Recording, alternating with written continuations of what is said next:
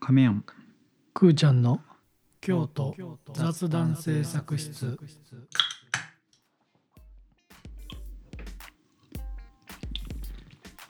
はい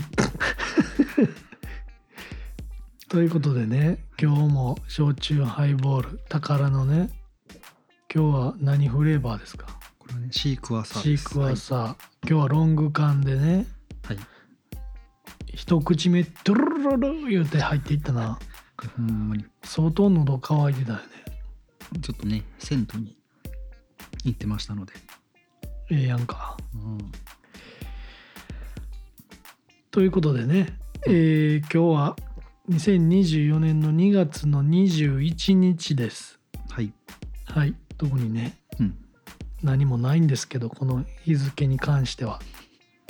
あそういうことね何の日みたいなのはないよねねうん、まあねこれ毎年言うてるけどは2月逃げていく3月去っていくってねうん言うてるけどはいはいはい人によるやろっていう まあ全まあそうねそれは大前提そうですまあねはい、はい、誰かが言い出したんやろうねまあうんそうね言い出したんでしょうね言い出したんやろうねうん、ということでねは久々にうんお便りをいただいておりますほう天使突き抜けたらいつも雨降りさんはいこれね吉田拓郎のは「いたどり着いたらいつも雨降り」を多分パロッとあんやろうけどねあのこの天使突き抜まあ天使突き抜けさんって言っていいのかわからないですが、うん、もう天使突き抜けさんでいいと思うよ、あなるほどねそうそうこう多分何度かねうん、お便りはいね、ろいろとパロりながらうん、まあねいい歌詞ですわはいはいはい「ああここもやっぱり同社ぶりだ」っていうやつねまあそれは多少移動したところで ね雨雲っちゅうのはでかいですからねはいまあたどり着いたらいつも雨降りってねはいはいなんかこうめがけていってるもんねほぼまあ途中雨雲にね途中で気づくもんねきっとうんたどり着く前にうん追いかけていってるもんね確実にね心の中で傘を差して裸足で歩いてる自分が見えるいうやつね、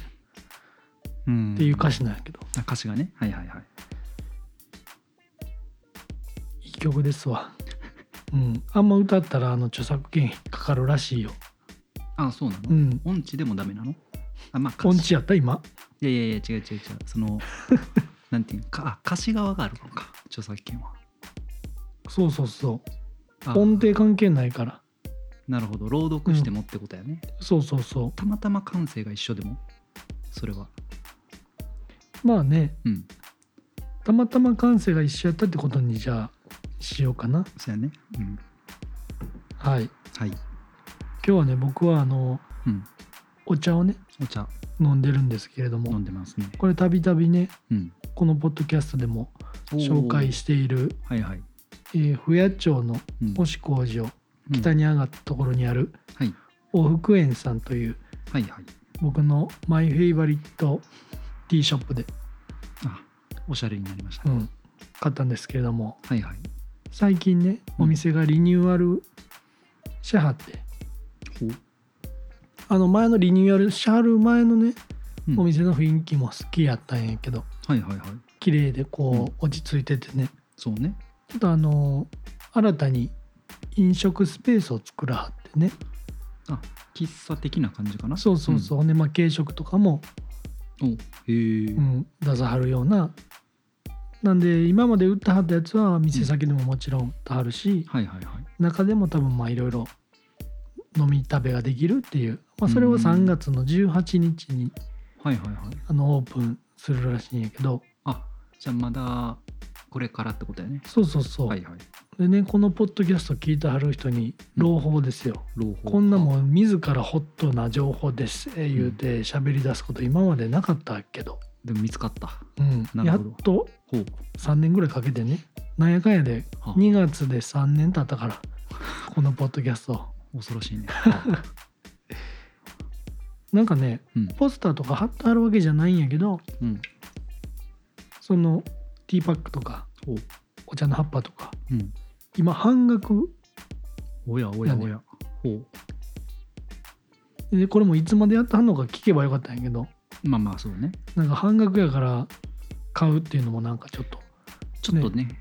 こう、っいやらしいやんかて感じてしまうよね。ねそれね、例えば来週までってなって頻度が上がるのも恥ずかしいし。うんはいはい。っていうねなるほど。あのーねつぶるわけじゃないけど、はあ。まあ、前お茶の会のを聞いてもらったら分かると思うんやけど、うんそこの福園とはい。あともうちょっと北に上がってうん。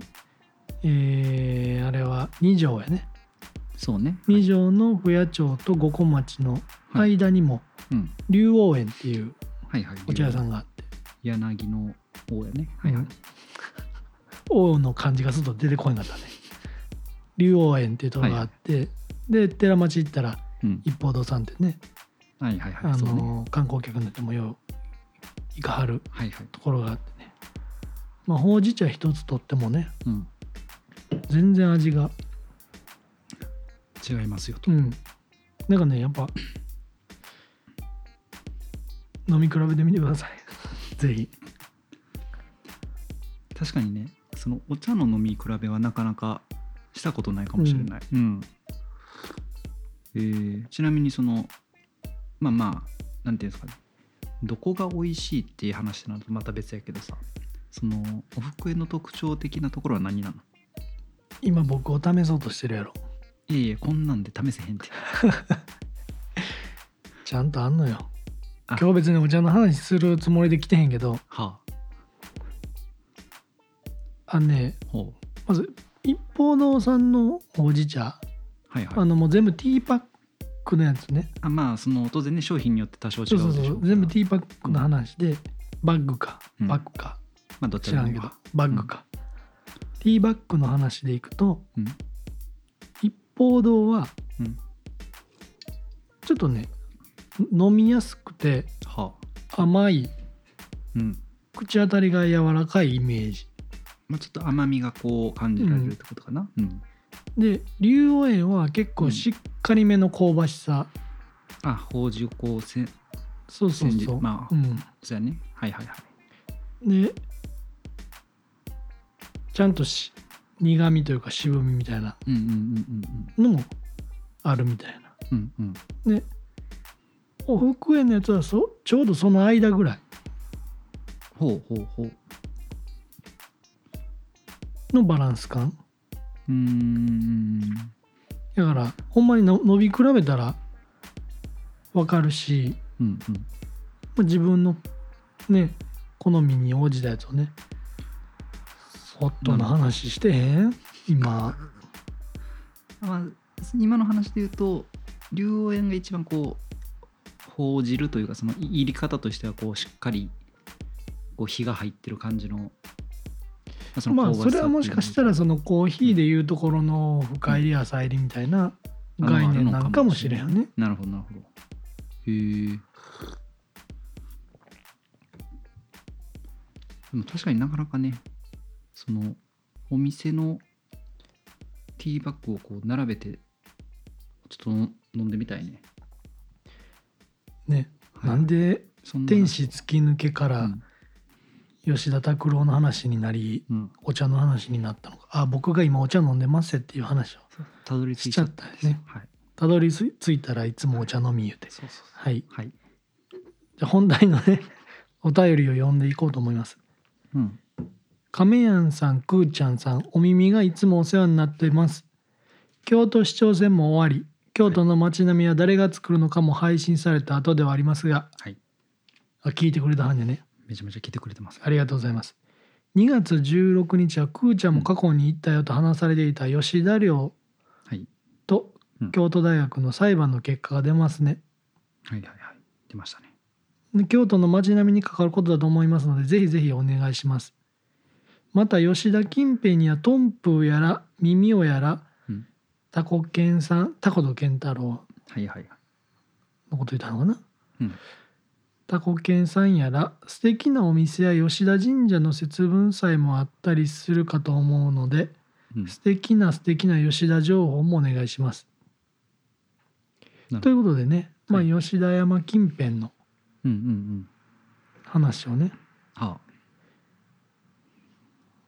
しましょうっていうことですね。そういうことなのかなう、ん、まあねうん、あのーマガジンハウスさんから出てる「アンドプレミアム」っていう、うんちょうどね今これ収録してる後ろに本棚があってそこにも過去3冊分ぐらいを置いてるけどこのシーズンになると京都特集を要支配にねあののその売れるのそのやっぱ旅行とか増えるんちゃう春やし増え始めるのがこの時期ってことだよね、うんはいはいはいはい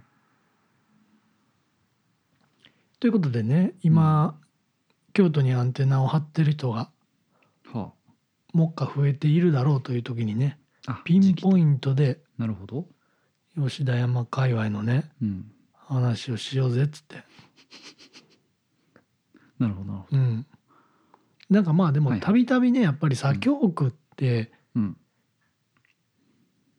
ねはいはいこう過去ねうんあの「エルマガジン」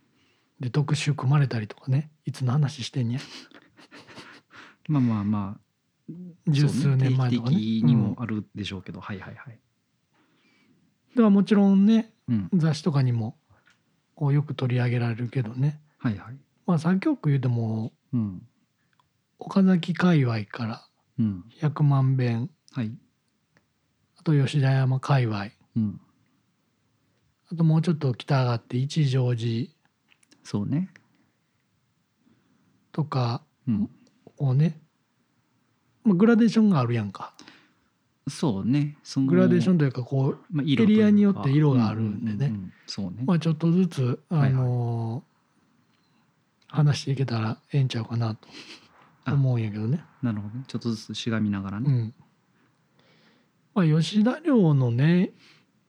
あでもねあのイベント結果出てたねああイベントね、うんあのーあれいつやっけな去年の秋とかなんかなはあ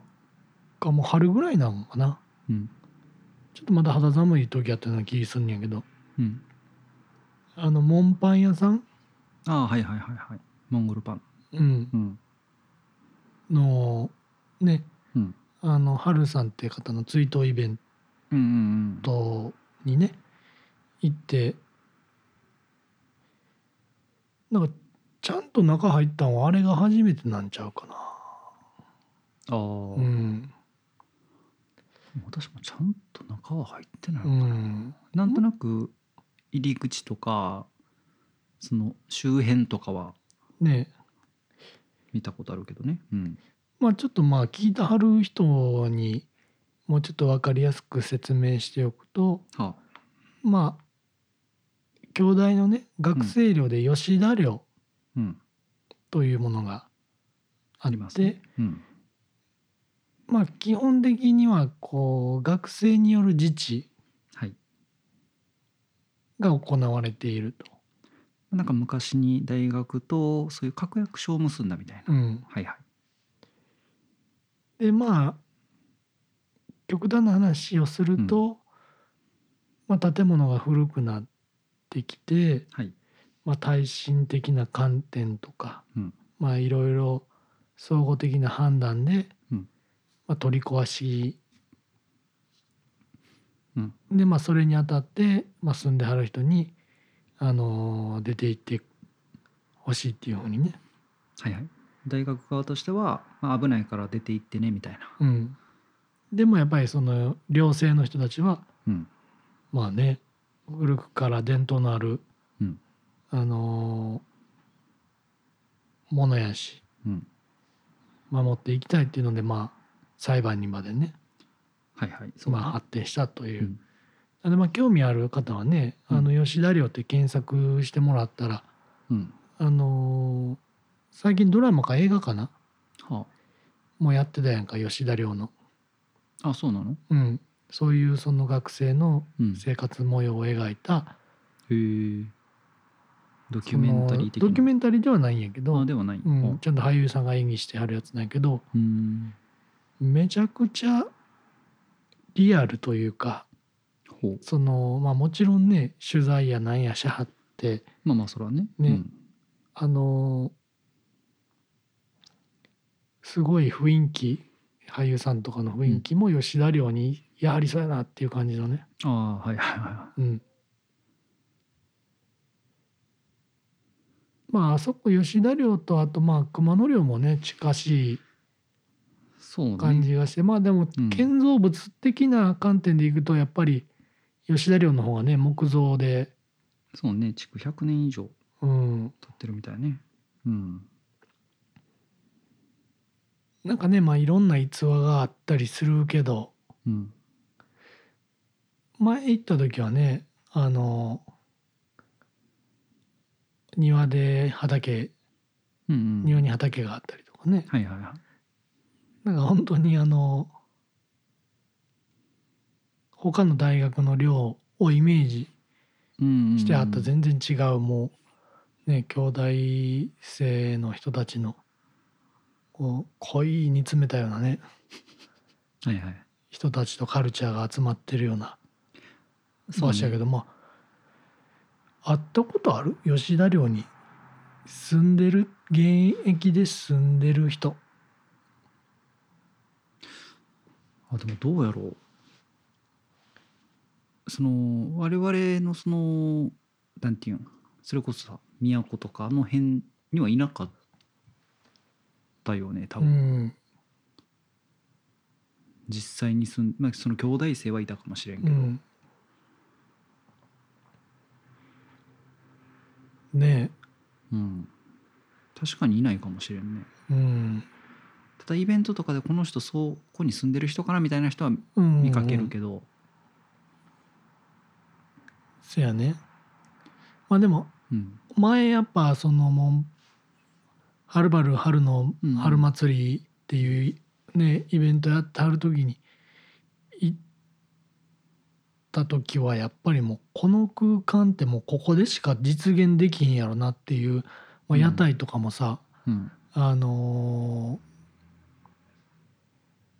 単管とか単管って言っても聞いてはる人分からへんかもしれんけど今全部聞いてはる人に分かりやすく言うと、はね、鉄パイプのようあ、なそうやね鉄パイプを組み上げて長い棒とか、うんあと木の棒とかを、はいはい、まあ、番線と呼ばれてるうん、針金でねはいあのほんまに大工さんが足場組む時に作るよはいはいうなあの 極太の針金でグリグリグリってね、はいはいそれもね亀やんはギリわかるかもしれんけどラチェットっていうはいはいあの工具のあのネジ締める方じゃない逆側の尖ってる方でくるくるくるって回してねなんでこの僕らもまあねはあ西武行動でああそうねはいイベントさせてもろて、うんスタッフやらせてもろてうん覚えたけどうんあんなん絶対普通に生きてたらまあうんそうねねでそのやっぱ針金とかがさやっぱピュピュピュピュピュって飛び出しててさ、そうあの処理も雑やから、うん、ほんでねなんかすごいその木の棒を組み合わせてうん、ねできたオブジェがあったりさはいはいはい屋根の上からなんかもうマネキンがつ吊り下がってたりとかはいはいはいなんかいろんなどこから拾ってきたみたいなのがさうん飾られててさまあ安直な言葉で言うとカオスまあそうね統一感のない統一というか、うんはいまあね一緒に一緒にじゃないけどうん仲いい東京でずっと働いてたうん友達とかはあそこ行ってもこんな空間はもう東京にはないああまあまあまあそうそのまあそうやろうね言葉選ばずにと無法地帯や、やんはいかはいはいはい洗練とは逆やからそうそうそう、はいはいまあ、確かにねその空気感がやっぱりなくなるのってうんなんか前もね縦看板100万遍のね交差点に昔はこういろんな兄弟生の主張であったりとかね単純にこうサークルが部員プッシュしてたりとかうんみたいなのもあったけど縦看板がバーって並んでねあの特有のあの事態でね極太のはいはいマジックで描いたみたいな事態でこうはい書いてあるのとかも撤去されてね、そうね。うんやっぱどんどんこう無秩序みたいな、まあ、やってある本人らは秩序はあるんやけどねその世界の。あ、そうそうそうそうう。んそのその、うん。それがなくなるのはねなんか寂しいよねまあ熊野寮が最近すごいオープンにいろいろねああ、やってはるしあのーまあ定期的に熊野祭りみたいなのやってはるもんね、そう。まあなんかイベントはうね、ん、ちょろちょろとか兄弟の文化祭のシーズンに合わせたりとかね、やったりはしてやってはるんでもうなんか絶対ねあのプレミアムとかには 乗らへんやろうけどねまあそうね。うんいつ呼ばれんやろね僕らプレミアムとかさポパイとかブルータスにあー京都特集の。時にさうん。たどり着かんと思うよ。お待ちしておりますもし聞いてはったら ねでも今のそのなんやろこう多分知らない人に向けて分かりやすくいろいろ言ってる話の中ですごい分からん話をして申し訳ないねんけどさ、まあ、この裁判の、まあ、ある新聞記事が、まあ、ネットで出てうん出て、でまあまああの取材を受けたその在学されてる、まあ、もしくはその裁判の中心になった生徒さんかなのうんインタビューみたいなのが載ってて、でなんかねその裁判期間中に学生側が要望して裁判官の人を学生寮に招はい待しはていみたいなはいはいそれ僕のその記事読んだわなんだそうそうそうそうででまあまあ中、まあ、見て回るんやけどなんかその裁判官さんが唯一質問したのが玄関にあるこたつを指さして「これは何ですか?」って聞いたのが唯一の質問やったって言って笑ってたみたいなうーん描写があって、うんこの話ってあの吉田寮の雰囲気を知らない人からしたら何のこっちゃ分からんけど、うんなんか知ってる人からするとすごくシュールな面白さをこううんうんうん共有できる話というか、なんかうまくできた話やんねそうなんかすごくこう一吉田言寮それそうそこだけをこう切り取って質問したっていうのがそうそうそうすごくこう吉田寮らしさというか、うん表現するこうね話やなっていう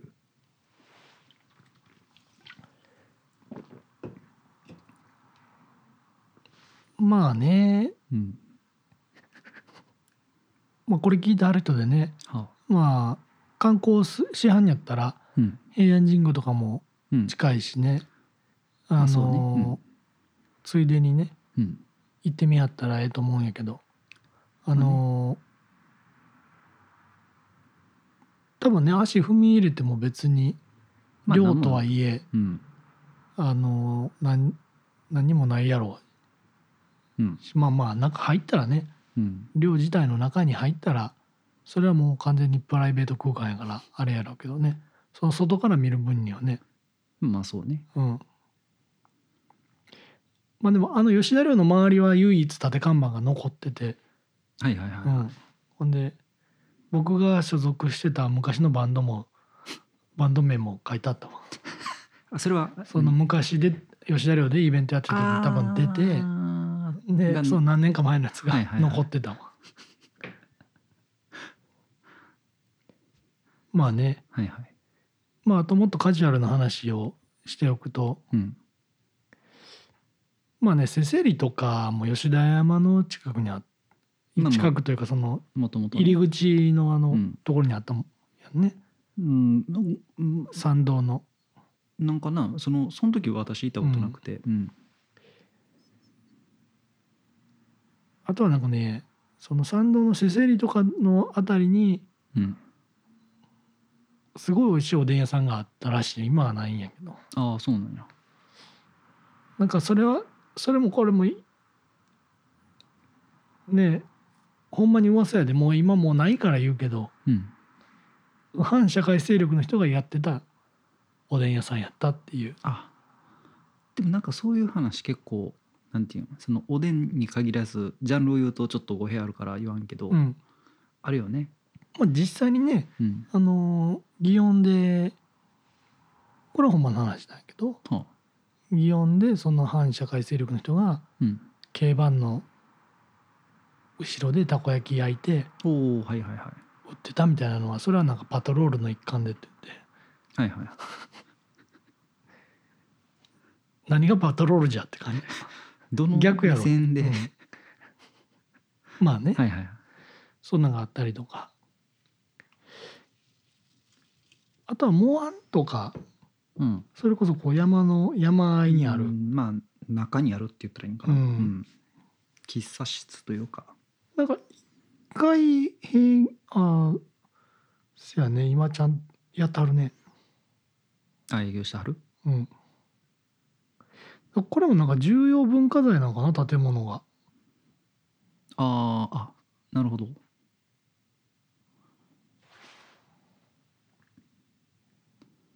もしかしたらな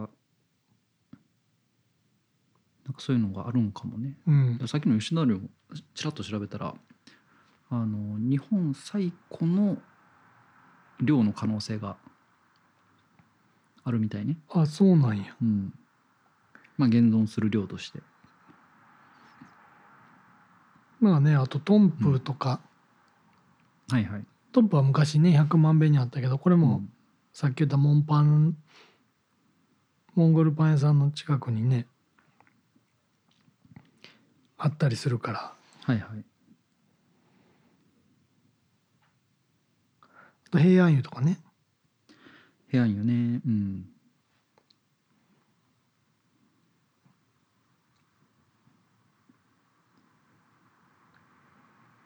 あと平安湯の近くにある銀座湯もいいらしいよ銀座湯は、これはもう平安湯の徒歩圏内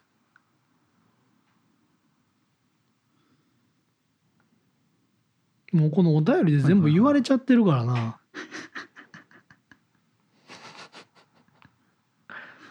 そうトンプ耳をタコと健太あ郎耳をね、まあ、耳ももともと祇園にあってねうんなんかね玉の湯によう来はる常連さんのはあおっちゃんがいて、うんあの横丁ってうん居酒屋あるの知らん立ち飲みのねあ立ち飲み屋じゃないあじゃなくてああああ分かったわかっあたのうん二条通りのカはいはいーブはいとはいちょっと横丁ねはい東に行ったところの横丁の社長さんかな、おおっちゃんががなかなか玉の湯にいつも店終わってから来たはってほうほんで日曜日は玉の湯さんお休みやんかそうねはいほんで日曜日も銭湯行ってはるんですかって聞いたら、うんどっかちゃうとこにだから横丁の方からわざわざこっち玉の湯の方までうん入りに来てはるってことやからなまあじご自宅が近くなのかもしれんけどまあ分かどこにあるらへんけどうんうんほんだ平安湯に行ってんねん言ってうんうんうんうんおう平安湯はこう地下水やから湯冷めせえへんにゃ言ってすごいいい水やねんとか言ってう、んまあ玉の湯もまあ地下水のはずやけどなと思いながらまあまあまあところにとどめながらねはいはいはい、いや横丁もすごくねうんいい美味しいよまあでもいいなんていうんですかそのねしちゃんとした居酒屋さんよね、うんあの辺も多いよねその赤垣宿とかせやね瞳とかねあるしまあ夢屋とかもあるしうんフレンチとかもあるかなこうあでもそうか銀座湯はあれかカレーのあのビアントの近くかそうそうそうはいはいはいビアントも美味しいよねいやなんかこれむ前前かな暫定未開拓ホットエリアみたいな話をした時にもう多分この辺の話、浄土寺とかねおおはいはいはい今ほほざほざがあるところらへんとか、うんうんうんあの金海光明寺とかねうんの話をした気がするんやけど金海光明寺のそのアフロのお坊さんの話とかはあ、はあお坊さん アフロのお坊さんじゃないわアフロのあの、うん仏さんがああはあはあはあはあいる、うんうんうんねあんま再生数良くなかったんなやめようかこれまあねだからモアオうはんはあ白川サイドから行かなあかんから、そう山のその、西側か東側だね山をあーまあ山を中心としてね、うんはいはいはいだからまあ西サイドはうん今言ったうんとかお便りに書いてくれてあるトンプーとかはいはいあとはタコ犬とか耳をとか、うんモンパン屋さんとかうん銭湯とかがあってその山の西側にモアンがあるモアンの入り口がねああはいはい入り口はねうんまあなんかそっち西側ってもうほぼ浄土寺やからなまあそうまあそうかうんそうねうんやし、まあ、山田ベーカリーとかかな、うんうんまあ、パンの話したら再生数上がるって聞いたから無で事も山田ベーカリーもいいねもう多分30年もっとあるんちゃうかなあそんなだってんものうな僕がちっちゃい頃からあるしへえおばあちゃん家がその辺にあったからああはあはあはあそうそうそうあったからまあねそれ言うたらもうほほほ座とかあの界隈すごい今浄土寺盛り上がってるけどなんかすごい盛り上がってるよね、うん確かに確かになんかあの辺もそれこそなんかすごい特集されてるよねねうんまああの辺ってバスかもう車かタクシーかでしか行けへんもうまあ鉄道がねうんうんうん通ってないというか、そうねこうスポットとしてこうちょうど間というか、ねうん、ちょっとだけこうやっぱり適度にアクセスが悪いっていうそうねうんまあ、だからこそこうじんわり街が発展していってるようなそうそうそうそう感じもするけどねまあちょうどまだおばあちゃん家があってよく行ってた頃の店がうん全部うん閉店とかあのしてねほうあの銭湯がうんあったりとかはいあはのい浄土寺のようにねうんうもんう今はいないんやけど銭湯があったりとかなんかアイスキャンディー屋さんが銀閣寺キャンディーやったっけなへえアイスキャンディー屋さんが昔ながらのねはいはいはあの型にジュースみたいなの入れて棒入れてみたいないおでー作るようなアイスキャンディー屋さはんがあったりとかなんかお肉屋さんのコロッケいはいはい美味しいとことかねうんうんもうほとんどねなくなってるけどなんかね沢田研二のごじさんのねご実家もあの辺らしいよ、あジュリーのうん、へえあそうなんやえこの辺まあなんやなんせねはうちの母親は同級生ですかああジュリーのら高校も一緒やからそうかそうかそうなんですよへえまあでもあもうこういう話せん方がええんかなまあしたところでよ、あのー某俳優まあ俳優さんでさうん京都に移住してきはったみたいな人ってよう聞くやんかああーよう聞くねうん俳優に限らず、うんはいまあちょっともうジュリーさんのご実家の話しちゃったからうんうんあれやけど M さ M さんうんうんうんんん俳優の M さはいんのはが移住してきはってうん僕のうんおばあちゃんのうん友達のも所有しているうんマンションにうん住み始めはったんやおおはいはいはいは今は知らんでいうんそれをもうなその、おおばあちゃんの友達も嬉しそうに言うたんやろなおばあちゃんに「はいはこういしてきはったんやあの俳優の M さんがと」そう、うんほんでおばあちゃんもうん嬉しそうに自分のことのよりも他人自慢してきてさ「何々さんとこに M さんがこうしてきはったんや」言ってはいはい、もうさうん、 だかコンプライアンスのかけらもないなこいつらと思ってらまあね今の話で言うとやっぱ京都人はね内側ではもうすごいミーハうん京都人らしいなっていうねー、ね、外向けはねうん全然ミーハーなところは出さへんけど うん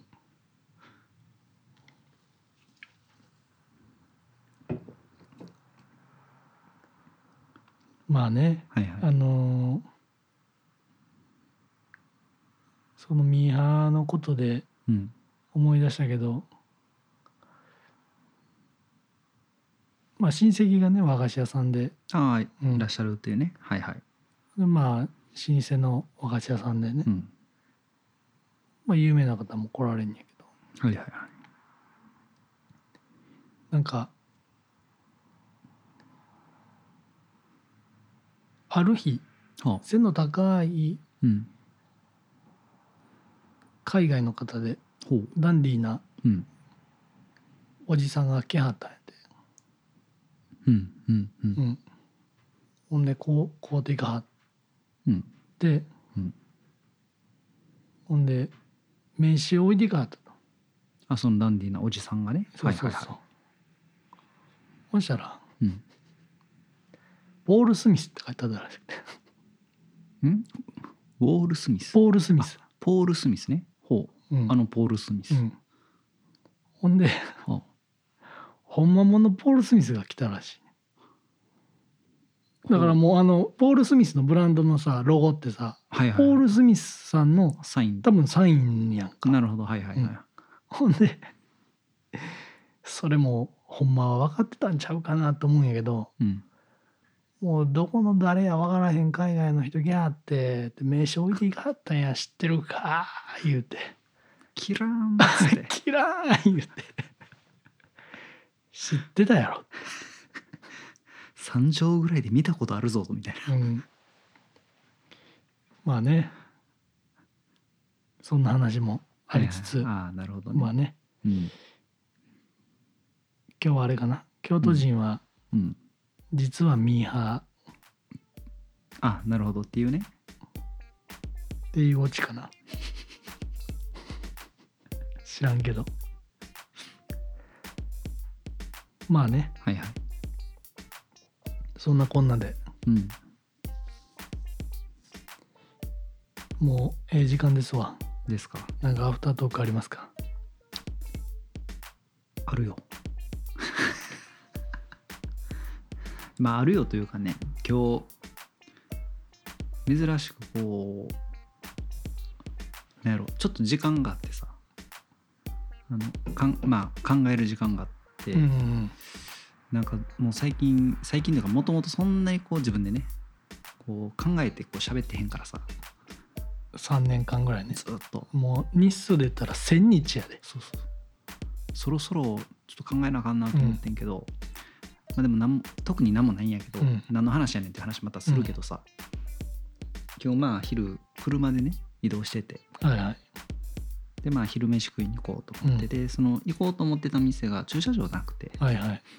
でまあコインパーキングに止めました、うんまあコインパーキングの一番端っこのところを止めたんやけどさ、でご飯食べ終わって車戻ってで車出そうとしたんやうんでこっからはもう運転席目線で話はするんはだいけど、はいはいまあコインパーキングの端っこで、まあ、左側がもう壁なんようんで目の前に道路があって、うんで左から右へこう一方通行の道が、うんうんなんで車でこう右折しながらコインパーキングを出るみたいな、うんあなるほどねうん、でまあまあ左側は壁やからさこう左から来る車って見うんうんえうんないから、うんまあ、ちょっとこう顔を出しながらこう様子見ながらうんうん出さないといけないみたいな、まあ、そんな状況ででたまたまその時点で目の前の道路っていうのが大体こう道幅でいうと一方通行ながらもまあ奥側に車を寄せれば車は1台通れるみうたいんな、うんまあ、そんなこう広さででちょうど右奥ぐらいの電柱でなんか電話工事してて多分電線の工事かなんか、で若干車幅が狭くなってるみたいな話があまあ状況でで気をつけて出なあかんなと思ってこう体を前のめりにしながら左から来る車を見ようとして車出そうとしてたんやけどそこでさらに左前の方に車がこうヒュッて止まってはいまあ奥側やけどね、うんで、まあ、車寄せて奥側に寄せて車止めはってで助手席から人がパンって出ていかはったんやうんうんで私はもう車出そうとしてるからその車とか出ていく人っていうのはもう間接視野でしか見てなくてさ、はいはいはいでそこに焦点合ってないから、うんあなんかしてはるわもうなんかまた出にくなったわと思って、うんでまあでも気をつけなあかんなって思ってたらその運転席に座ってる人がなんかどうも手を動かしてたんやはいはいでまあ別にそっちに焦点合ってなかったけどなんか動かしてんなと思ってパッてその人見たらなんか「いけいけいけ」みたいな感じでこう、うん指示を出してくれてうんあそれ亀屋に対してあそうそうそうそうで言ったら前の一方通行のせあの道で多分その車は後ろから来る車が丸見えやからさ、うんまあ、案内してくれてたんやあなるほどねで優しい人やなって思ったのと同時にこの指示を信じていいんかなと思ってうん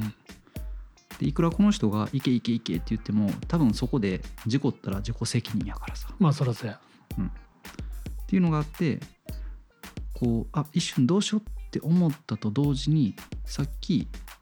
右奥でやってる電話工事のところにさっき助手席から出た人が近づいていってでよくよくそれを見ると交通整理の人やったんやあ助手席から出てきあそうそうそうだから今私に指示を出してる運転席の人も交通整理、まあ、うん警備員さんの人、うん言ったらプロなわけですよ、はいはいでこれはもう安心していいやろと、うんまあ、思ってでとは言いながらも気をつけながら車をこう出してうんで、まあ、無事ねうん車がこう左から来ないタイミングで車を出せましうたんっ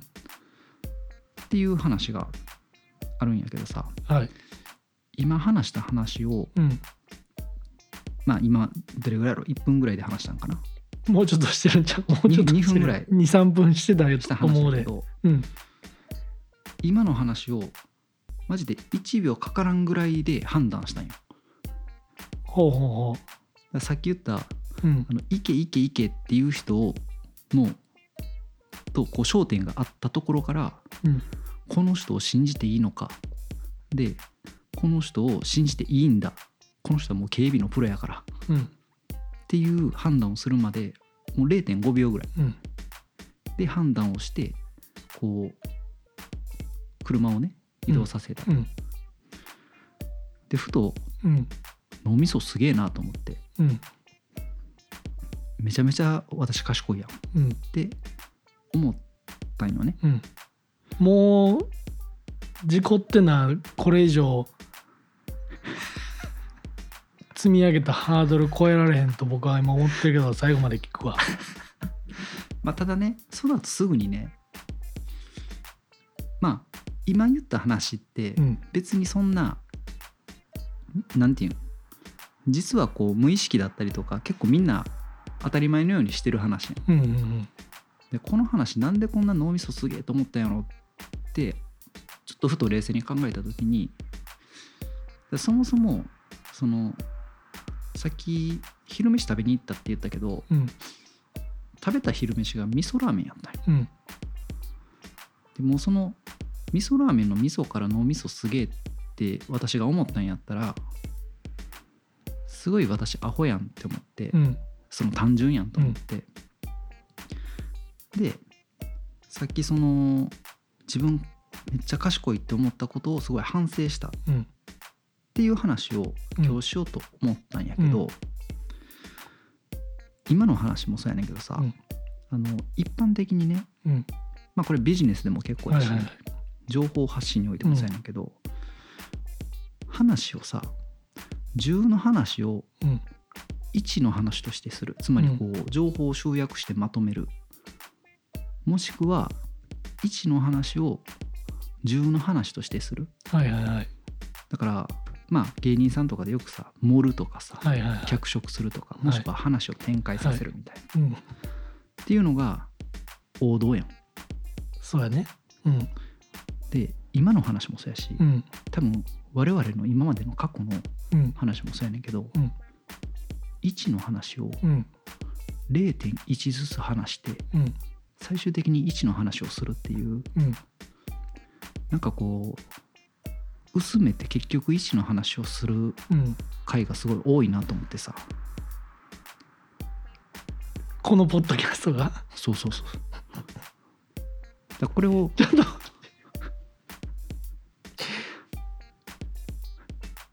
今ちょっと綺麗にまとめようとしてさ、うん番組全体のさ話にしようとしたやろいや僕を巻き込もうとしたやろまあまあじゃあじゃあじゃあ私の話でいいですよ いやでいやただねあのーまあこれを何と言いましょうそのまあ薄めるっていう意味では希釈和法と言ってもいいでしょうそのあのーもうその今日の運転のジャッジで、ジャッジで使った1秒間でねうんさまざまな情報を処理してうん今やと思ってハンドル切った時にもう全部脳みそのリソース今日の分使って るねいやただねいやこもうれ今すっかすかの状態で喋ってるやんやそこにドバーって使ったんやんかいやただねこれねあのー本来反省すべき話やねんけどさうんこれもう逆に振り切って売りにしようかなと思ってて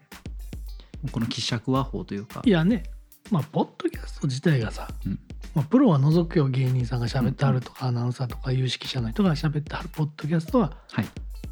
置いといて、うんもうポッドキャストってそういうもんやからまあまあそういやそうなんかなそ記の者コ他の人ンテンツやからそれは言い過ぎやと思うけど、なねえ今ポッドキャスターはとか言うてね、はあやってはるけどさうん、いやそこはそこをバカにしてるわけじゃないけど、はいはいまあこういう特に雑談系なんあでもねそうて、別に情報を売ってるっていうかそのさうん、この ぬるい薄いお出汁をさ、はいはいじんわり聞いてもらってんやからでも今言ってくれた話が結論で、でもよくよく考えるとその1の話を1の話としてするって雑談の本質やんって開き直ったんよ。いやも しねこの将来的にあるか分からへんけど、うん雑談の世界大会みたいなものがあったとして 例えばねないわそんなもん、そのまあ、じゃあ広辞苑でもいいようん、雑談の定義もしくはルールにうん、 1の話は1の話としてしなさいと、なるほどね、うんうんだって1の話を10の話としてすると これはもう場合によっては嘘と認定しますって言われてもおかしくないあななんかでもそれうはん確かに、あのーちゃんとした話すると、はまあ、情報倫理みたいなあほう話になってくるよね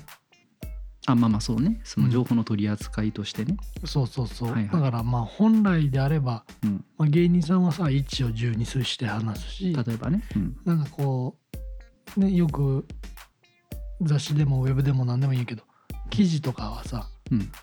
インタビュー1時間した内容を、まあ、2,000字とかうんにギュッとするわけやんか。うんうんでも実際語られてた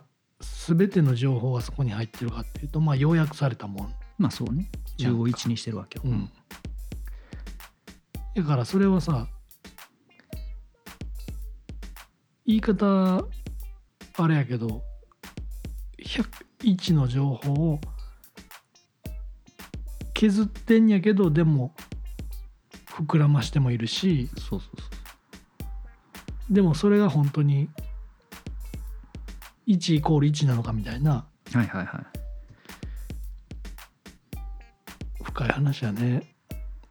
そううんでもあのドキドキしたわ多分僕も同じ助手席に乗ってドキドキしてたわその車のあ見えなかったかもしれんけど、うんそうそういやだからもう今日の話は、ねその雑談ねなんか雑談力のうんぬんかんぬんみたいなね本とかもあるらしいけどさ、あるねうん、うんなんか商談はは雑談が9割みたいなそうそうあれなんか9割何々は何々が9割ってはいはい、書いてるタイトルの本だけをリうん、リスト化したみたいなとかね ネットに前上がってて暇やなあ思うだけどでもなんか本質捉えてんなと思って人間のそのねあまあまあそうね楽して情報を得たいというねまあ、そこを刺激してうんで楽して儲けたいっていうねねはいはいまあねこういう情報のその取り扱いというかねうん接し方とか考え方みたいなのってはないんか結構トレンドっちゃトレンドやもんね最近そのいろいろ分かりやすさみたいなものが追求されすぎて、まあそうね、うん、それが果たしてその分かりやすいのがイコール正しいのかみたいなところはいはをいはい問おうぜみたいなところはあるけど、うんあの僕らのポッドキャストはねうんまあ分かりにくいかもしれんよ2 つに分けたらね分かりやすさと分あかりーど分かりにくいか分かりやすかで分けたら分かりにくいかもしれんけどね、うんまあお付き合いいただいているね、はい、えー聞いてくれてはる人のためにねうんあのぼちぼちまだ続けていけたらなと思っていますまとまったかな知らんけど はいということでね、はいそんな僕らにねうん分かりにくくも分かりやすい話をしてほしいとうんいう方はぜひお便りをね送っていただければと思います、えー僕たち2人に話してほしいねうん京都の何かトピックとかスポットとかね、うんえー京都人ってどうなんすかみたいなとかね実はねあればね、うんえーまあ、もしかしたらねもう今2月やから、まあ、ぼちぼちね会社とかやったら内示とかが出てね、ああ、えー京都に引っ越してこなあかんみたいな人もね確かにやはるかもしれへんし逆にね、京都から出ていかなあかんっていうああ人はねなる最後の思い出どこで作ったらいいかみたいなとこねほどねなるほどあればなんかそんなお便りもね昔いただいたけど、うんえーぜひねお便りを送っていただければと思います概要欄にお便りフォームを記載しております、はいそして、えー僕たちの番組なんとグッズがございまして、はいえー銭湯に行くのにぴったりなフェイスタオルがございますこちらもね、うん販売リンクが概要欄に記載しておりますのでぜひご購入いただければと思いますはいねもう分かりやすく使いやすいよタオルはタオルでしかない からうんこだわってますさかいねタオルにねうんうんあー分厚いしねうんちょうどいい分厚さ確かにタオル以外では使えないはいということでね、えーこんな感じでねぼちぼちやらせてもらっておりますのでぜひまたねあの今お聞きのプラットフォームの、うんうん、Spotify うんあ Amazon Music Apple Podcast Amazon Music は Amazon Music でも聞けるんですよ、はうんうん、のねあの、ぜひフォローボタンを押していただくとうんまあね、各プラットフォームでエピソード更新されましたよっていう時に通知が届きますので漏れなく聞いていただくことができると思いますはのでぜひねうんフォローボタンもポチッと押していただければ嬉しゅうございますはいはいということで、えー今日もお疲れ様でしたお疲れ様です